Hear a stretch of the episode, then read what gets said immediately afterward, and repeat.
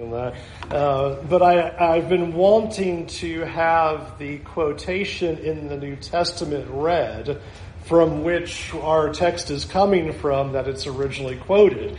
Uh, we have been spending our time these Sunday mornings in the book of Zechariah because uh, they are giving us pictures of what Jesus was going to accomplish for the world and for his people. Amazing images are found in them from uh, Zechariah 9 riding in on, on the donkey and the, the proclamation of his kingship to chapter 10 that our Lord has come to be able to bring us home in chapter 11 that he is the good shepherd bringing favor and union but we instead choose to follow the worthless shepherds and he has come to no longer make us the sheep doomed for slaughter. And in Zechariah 12 and in chapter 13 you have more images giving picture to us about what Christ has come to do. And in fact, uh, we're going to look at this morning four pictures in these two chapters that are given to us about what God is accomplishing through his son. Now, keep in mind that Zechariah is writing and prophesying about 500 years before Christ even comes. And so these pictures are given as a hope to the people of what our great Savior was going to accomplish when he came.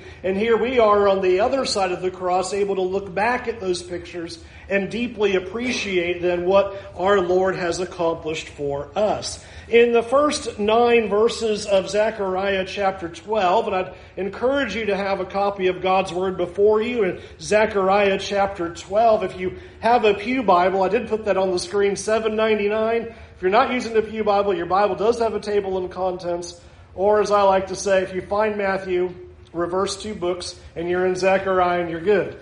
But Zechariah, these pictures, I want you to see the images that are there. Zechariah uh, chapter 12, and these first nine verses are images about how God is going to strengthen his people. Uh, I would want to spend a whole sermon on those first nine verses. There's a staggering number of images that are given in these nine, nine verses, but I wanted to take the whole of these four pictures and keep them together. But I want you to get a sense of what's happening here as God is giving these amazing images of how He is going to be with his people, strengthen his people, and help them against the spiritual enemies. Even in the first couple of verses, you're seeing that truth always that the people of the world and the world powers and wickedness is going to stand against God and his people, and yet God is going to remain with them. I love the image of verse 3 where on that day I'm going to make you like a heavy rock or an immovable stone. That image of security and, and safety with, with God. In verse 4, he says, I'm going to watch over my people. In verse 7, I'm going to save my people. In verses 6 through 9, I'm going to consume those who come against you. If you were here for the 930 Bible class, you can just kind of plug all of that 45 minute work into these nine verses because that's what's happening here is God is saying, I'm going to deal with your enemies. I'm going to make you strong. I'm going to make you secure. I'm going to help you. I love the image of verse 8. I'm going to be a shield or a protector for you. I'm going to be that help that you need. But of all of the images that are given here, I want to just spend our time in these couple minutes in zeroing in on the one in verse 8. In verse 8 it reads, On that day the Lord will protect or shield the inhabitants of Jerusalem so that the feeblest among them on that day shall be like David, and the house of David shall be like God, like the angel of the Lord going before them. Just think about that image for a minute. The feeblest and the weakest among them are going to be like David. Now, think a little bit about David's life for a minute. David is an interesting picture because sometimes we only remember him after all things are said and done and kind of forget how it all started. you might remember that essentially David, his start is he is a nobody.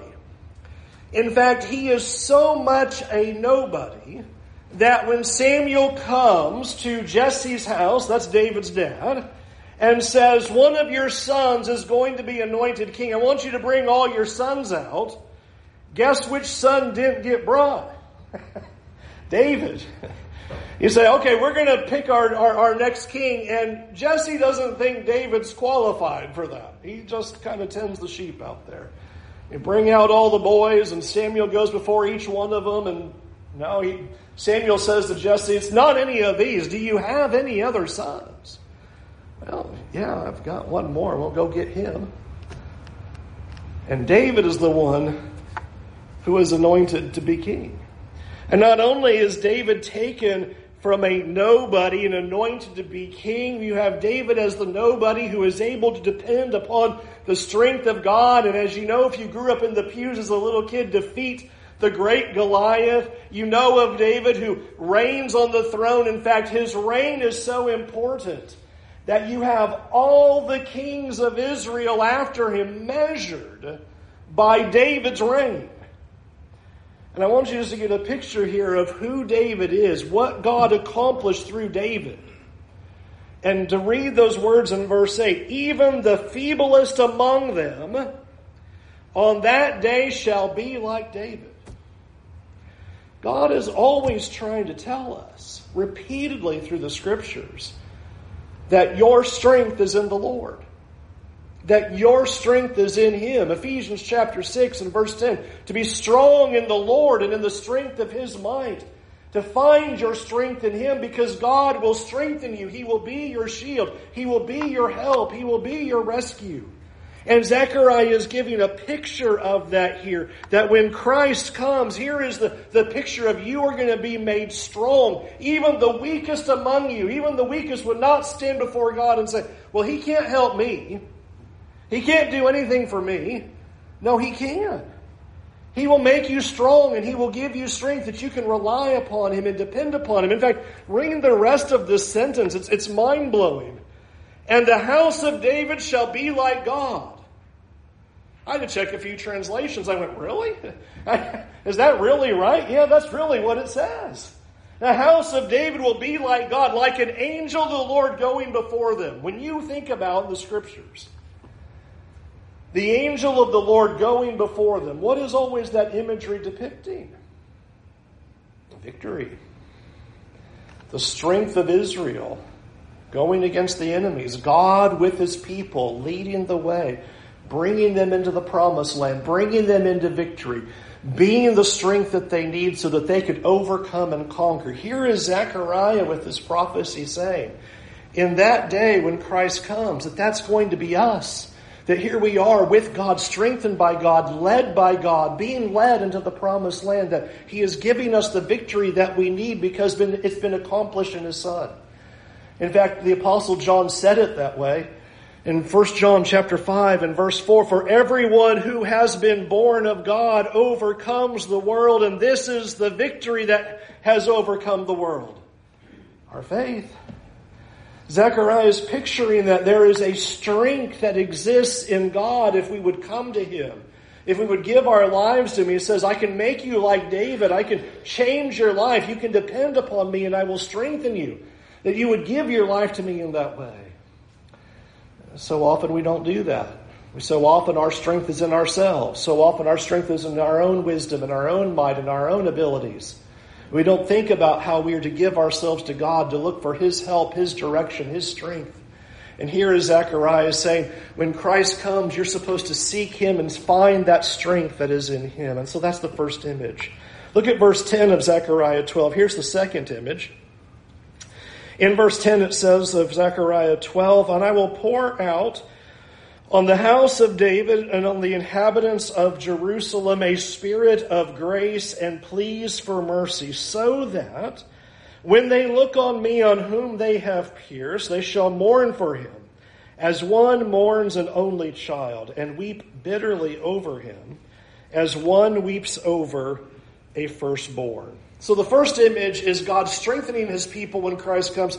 The second picture is a picture of transformation that God, through His Son, is going to transform His people. You will notice in verse 10, it says that what's going to happen is that God is going to pour out on the inhabitants of Jerusalem and the house of David this spirit of grace and pleadings for mercy. That there is going to be this dramatic change of heart, that the people are going to desire grace from God. They're going to be pleading for mercy from God. Now, what is going to happen that's going to cause people to want to do that? What is the great event that's going to be this monumental shift so that people will want to seek after God? That they'll want His grace, that they will look for that mercy. You'll notice the wording in verse 10 is, so that when they look on me whom they've pierced, they will mourn.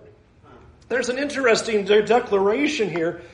When they look on whom they've pierced, and that's why I had Steve read John 19, was on the cross, here comes this quote. And they will look on him whom they've pierced. And this is supposed to be a pivotal moment for all the world. That this was going to be the event that was supposed to prick people's hearts to seek God to desire mercy, to plead for grace from God. That this would be the moment that there would be a repentant sorrow. And notice the imagery of verse 10. What's the kind of mourning that is going to happen? Do you see it there in verse 10? It is a mourning as if you lost your only son. All right, that's pretty deep. You know, that's not a kind of a, well, you know, I'm really feel bad about my sins. That's not a, oh, you know, uh, yeah, I do some bad things in my life. This is sword cut to the soul mourning. When you go to the cross and see what God has done for us through His Son, it is supposed to cause such a crushing within us that all that we have left is to plead to God for mercy and look for grace to come upon us. This is this repentant sorrow that is being pictured here, is that this would prick us so that we would mourn our sins. And this would be something that would be a defining moment for every single person. And I submit to you that the cross is a defining moment for every single person. Here's how. Either you are completely moved and stunned and broken by the fact that the Son had to come and die for your sins. And it causes you to desire mercy and grace because of that. Or you don't care. There's not really a third place to be in. You are either crumbled by and crushed by the idea that He died because of your sins. And it moves you to mourn about your sins and what that has accomplished, or you don't care. And you have hard hearts. It's a defining moment because everyone is supposed to come to the foot of the cross and look on the one whom they have pierced and plead to the Lord for mercy and grace. This is what the scriptures are trying to picture for us and remind us is that these things are not by accident, but that the scriptures were predicting that this was what was going to be necessary because of our own sins. Within this sentence here, you have Isaiah saying, He was pierced because of our rebellion. It was because of our iniquities that this happened. The Lord has punished him for the iniquity of us all. This is our sins that have caused this to happen. This is what John is getting at is in the crucifixion that we see the cross and we go, it's my sins that did that. It's my sins that caused that to be the case. I needed that to happen. My sin. And be just absolutely devastated by that. That's what Zechariah's prophesying. Is the cross would be such a defining, pivotal moment in all world history so that people would look to the cross and see the one whom they've pierced. And it would cause them to mourn over their sins and to plead to God for mercy and grace. That's what verse 10 is picturing. Really, the rest of the chapter is as well. It just goes on to say, there's nobody not mourning.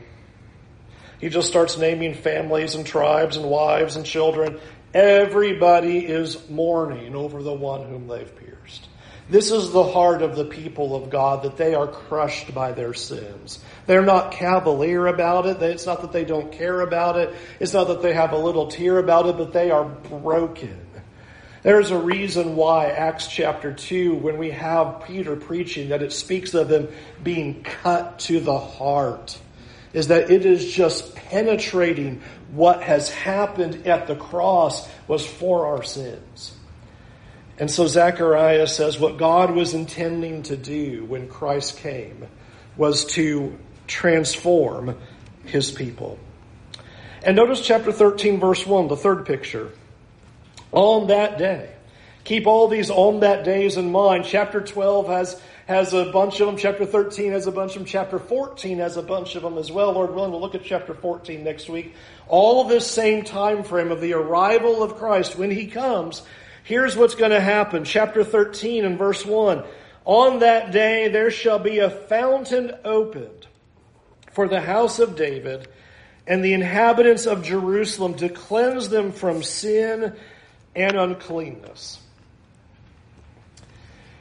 Here he is picturing this moment and saying, when the one you look upon is pierced,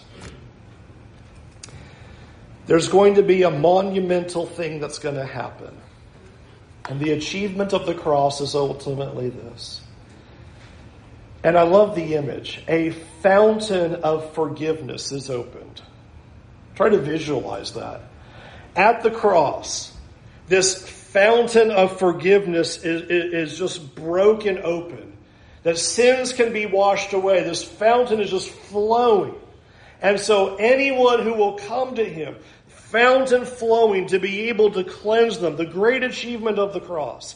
And you'll notice in verse 2 what it will do. In chapter 13, verse 2, it says, And on that day, declares the Lord of hosts, I will cut off the names of the idols from the land and they shall be remembered no more. People cleansed of their idols. Now, if you were with us two weeks ago, we remember in chapter 10, it used a picture of how instead of choosing God, we choose these foolish, worthless shepherds to lead us. We want all these foolish things to direct our lives and lead our lives and make these decisions for us. We're going to follow our ways. And here he gives a picture that, but when Christ comes, his people are not going to choose that anymore. They're going to be cleansed of the idols. They're not going to follow their own paths. They're not going to listen to the ways of the world. They're not going to be, have their hearts captured by the ways of God. I mean, by the ways of the world, but instead by the ways of God. That's what is being pictured here is there's this deep cleansing that will come so that he even says there in verse 2 that they won't even be remembered anymore. Just think about that. Not even an option. Not even an option. When I see what God has done through the cross, the way of the world is just not an option. I'm not going to go my own way. Look at what He's done. I'm not going to follow these empty ways of this world. I'm not going to follow my ways of sin. It's just not even an option. I'm just cleansed of it. I don't even want to go that way anymore because I'm so overcome by the power of the cross. And so these people are so transformed and experience such a cleansing that verse 2 says that I'm going to remove all those idols and they're not going to be remembered anymore. Worthless shepherds, lousy shepherds, those idols, they're all going to be removed from their hearts. And notice the end of verse 2. He also says, I'm going to remove from the land the prophets and the unclean spirits. I think that is an interesting picture. You some, a little bit of an aside here, but you sometimes wonder how all of a sudden you're going along throughout from Genesis to Malachi, and you don't read anything about unclean spirits, and then suddenly you drop into Matthew, and boom, here they are. What has happened? And Zechariah is painting an image here. Is that what Jesus is doing is trying to give us a picture of how he has come and he is cleansing. He is removing things that are unclean. He is purging idols out of people's hearts. He's trying to bring about a transformation in people. And it's all symbolized in this amazing miracle that he keeps doing again and again of casting out these unclean spirits. No need for that anymore. I'm trying to show you what I've come to do. I've come to rescue. I've come to cleanse you. I've come to give you the healing that you need. And so the Gospels are filled with those pictures to show when Jesus comes and is doing that, people are supposed to see him clean, cleanse out these unclean spirits and give this healing and go, God has set him to transform us and cleanse us. We'll be back in Matthew soon. But you want to know what sometimes the reaction of the people was when he cast out an unclean spirit? They'd say, You need to leave. You need to go. We, we, that's, that's scary stuff. We, we don't want that. And they missed what it was symbolizing. They missed that the fountain had been opened up. They missed that the opportunity for cleansing was here. The opportunity for transformation was here. What Jesus is showing is that he has the power over Satan. He has the power over sin. He's fulfilling these prophecies. We don't need more prophets and he's wiping out unclean spirits. Jesus has removed them all so that we would see that all of our hope and all of our cleansing and all that we need is found here in Jesus. What an image that's given is this transformation that brings brought about from a cleansing that is accomplished by God. And let me give you the fourth picture and then we'll pull all these things together. If you'll jump down to verse 7 now. Verse 7 of chapter 13 reads, Awake, O sword, against my shepherd, against the man who stands next to me, declares the Lord of hosts. Strike the shepherd, and the sheep will be scattered. I will turn my hand against the little ones. Our fourth picture is I want you to see that God is going to answer his people. But watch how this is all portrayed. In verse 7, there is this statement Awake, O sword, against the shepherd. And the picture is when this would happen, when cleansing would happen, when the fountain of forgiveness is opened, when transformation was available, when God had come to strengthen his people, all of that would take place when you see the shepherd struck and the sheep scattered. And that's why these quotes are not by accident. When you have Jesus in his final moments and the gospel writers are pointing and they're quoting these things. This night, Here's Jesus saying, You will all fall away because of me this night. Because it's written, I will strike the shepherd, and the sheep of the flock will be scattered. But after I have risen, I will go ahead of you to Galilee. Notice how Zechariah keeps putting it on the cross. The cross is this defining, pivotal moment. There is the picture that when the, the shepherd is struck and the sheep are scattered, all of these things that God was going to accomplish for his people is put into play. And notice what this says in Zechariah 13 verse 8. In the whole land declares the Lord, two thirds shall be cut off and perish, and one third shall be left. I will put this third in the fire and refine them as one refines silver and test them as gold is tested. They will call upon my name and I will answer them. I will say, they are my people. And they will say, the Lord is my God. All right, let's put the pictures together. Notice in verses 8 and 9, he says, So when the shepherd is struck and the sheep are scattered, let's just summarize it. there's judgments and blessings. Notice judgments on two thirds of the land. And notice everybody is, is experiencing difficulty and hardship and trial. And he says in verse 8, but one third will be left. And the third that is left is thrown into the fire. They are refined as silver, tested, testing them as gold is tested. This is a really interesting picture because what you see happening is that you have a people who are strengthened by God, who have been transformed by God, who are cleansed by God, so that when the trials come, it's a moment of refining and isn't total loss and isn't judgment. You know how many times people give up on God because life gets really hard. Life gets really tough. Life gets really bad. You know my background. I've got plenty of my scars and stories, and I know you do too. There is a picture here of everybody gets thrown into the fire. Everybody's going to be put through it. There's no avoiding of it. There's no if. There's no somehow getting around this.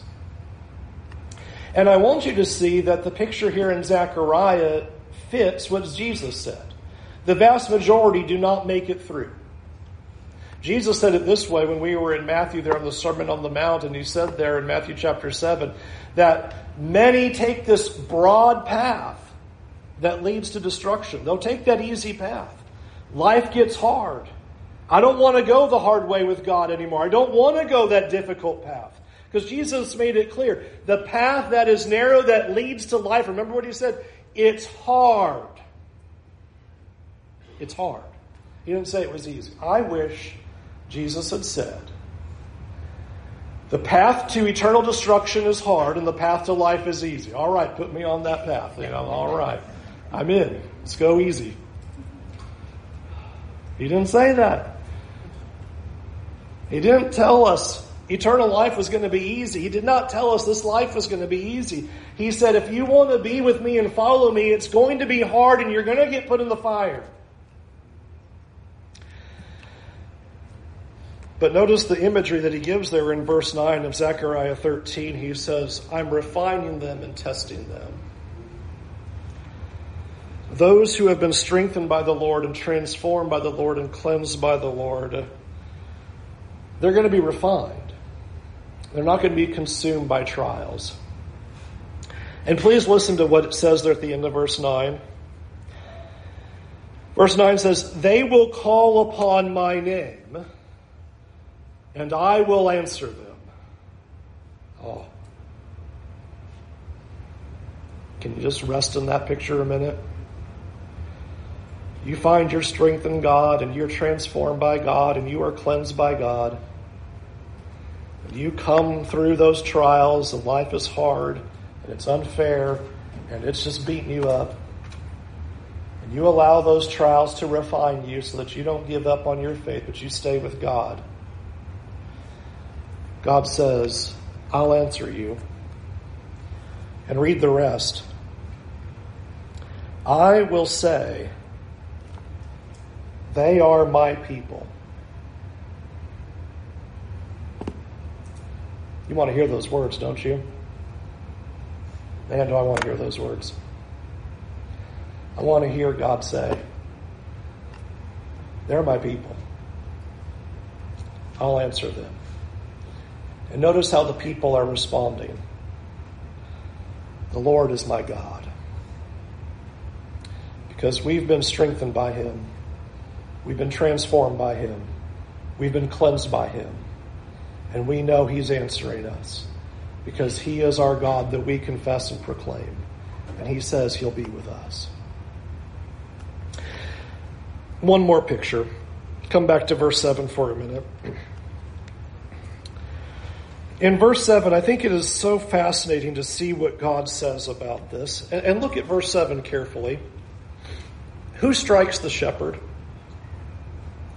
I always find it funny when you come around to Easter time that all the history channels start running their things about, all right, who killed Jesus? Was it the Jews? Was it the Romans? Who, who, who, who did all this? And of course, Acts chapter 4, verse 27 will say, yes, it was Herod and Pilate and the Romans and the Jews. It, the apostles don't leave anybody out that, yep, it was yes. So, so you can, don't even have to watch the TV show. They all did. Yeah, it was all did. But don't miss what God is saying right here. Who struck the shepherd? Verse 7 Awake, O sword, against my shepherd, against the man who stands next to me, declares the Lord. Who did it? God did. And Isaiah said that. God said, I am going to do something so that you can have what you need. I am going to do something so amazing that this event of the cross is not an accident. I, am so amazed how often the cross gets put in terms of an accident. You know, Jesus was there and he was teaching and he thought he was going to build his kingdom, but boy, it took a right turn at Albuquerque and who knew that that was going to happen? you know, we're just going to have to go for plan B and he'll have to come back and try again sometime in the millennium. You've got to be kidding me. This was all the plan of God. Down to the very detail. There was not about any of it that was accident. Not a drop of it. Not a minute of it was an accident. This was all the predetermined plan of God. Why was it not an accident? Because God wanted to be your immovable rock. God wanted to be your shield. God wanted to make you like David. He wanted to lead you like an angel led Israel through the wilderness. He wanted to convict your heart so that you would have repentant sorrow, so that you would have a spirit that would plead for mercy and grace. He wanted to open a fountain of forgiveness to you so that your sins could be washed away. He wanted to purge the idols out of your heart, to get rid of the worthless shepherds that were in your life. He wanted you to be refined by life's trials, not crushed and broken and give up. He wanted you to call on Him so that He could answer you. He wanted to be your God and He wanted you to be His people. That's why He had to strike the shepherd. And that's what Zechariah is saying. This all happened so that you could be strengthened by God, so that you could be transformed by God, so that you could be cleansed by God and so that He could answer you and you could belong to Him as His people. Let's go to God in prayer. Heavenly Father, your good news in this prophecy is absolutely stunning.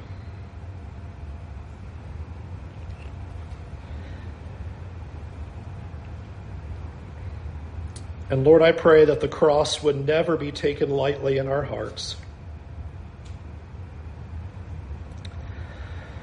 But Lord, allow the cross of your Son and the weight of all that it meant and all that it was accomplishing for the world and for us, all that it was accomplishing against Satan, against sin Lord, let that just constantly resonate before us. Lord, help us to always see that it is due to our sins that He was hung on that cross. And Lord, help us to always see that it's because you love us so much that you put Him there. Lord, how can we praise you or be thankful enough. When we think about what you've done, your willingness to strike your own son, your willingness to have your son pierced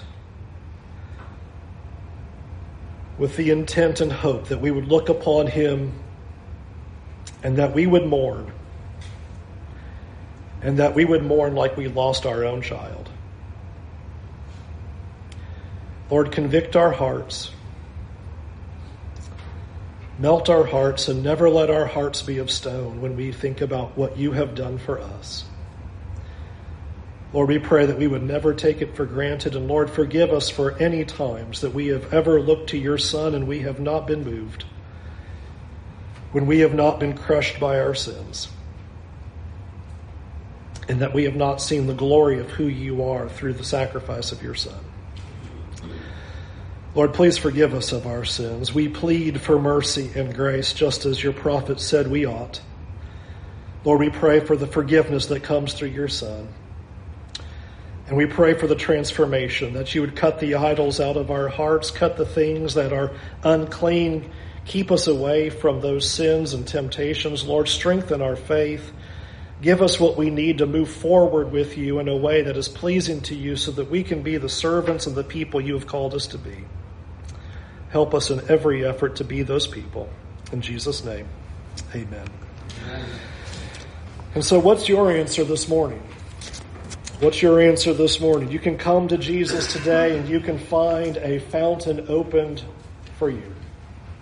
And we want you to access the cleansing that's available, the life transformation that's available, the strength that God wants to give you for your life. You will be thrown in the fire. If you've been around in life long enough, you've probably been thrown in a few times. Will you trust in the Lord? to be your strength, to carry you through, to be the shepherd you need, to get you not only through this life, but ultimately to be your guide and lead you to the promised land of eternity. We want you to enjoy that this very day. If you respond to that invitation, you can let one of us know afterward, you can talk to me afterward, or you can come forward now while we stand and while we sing.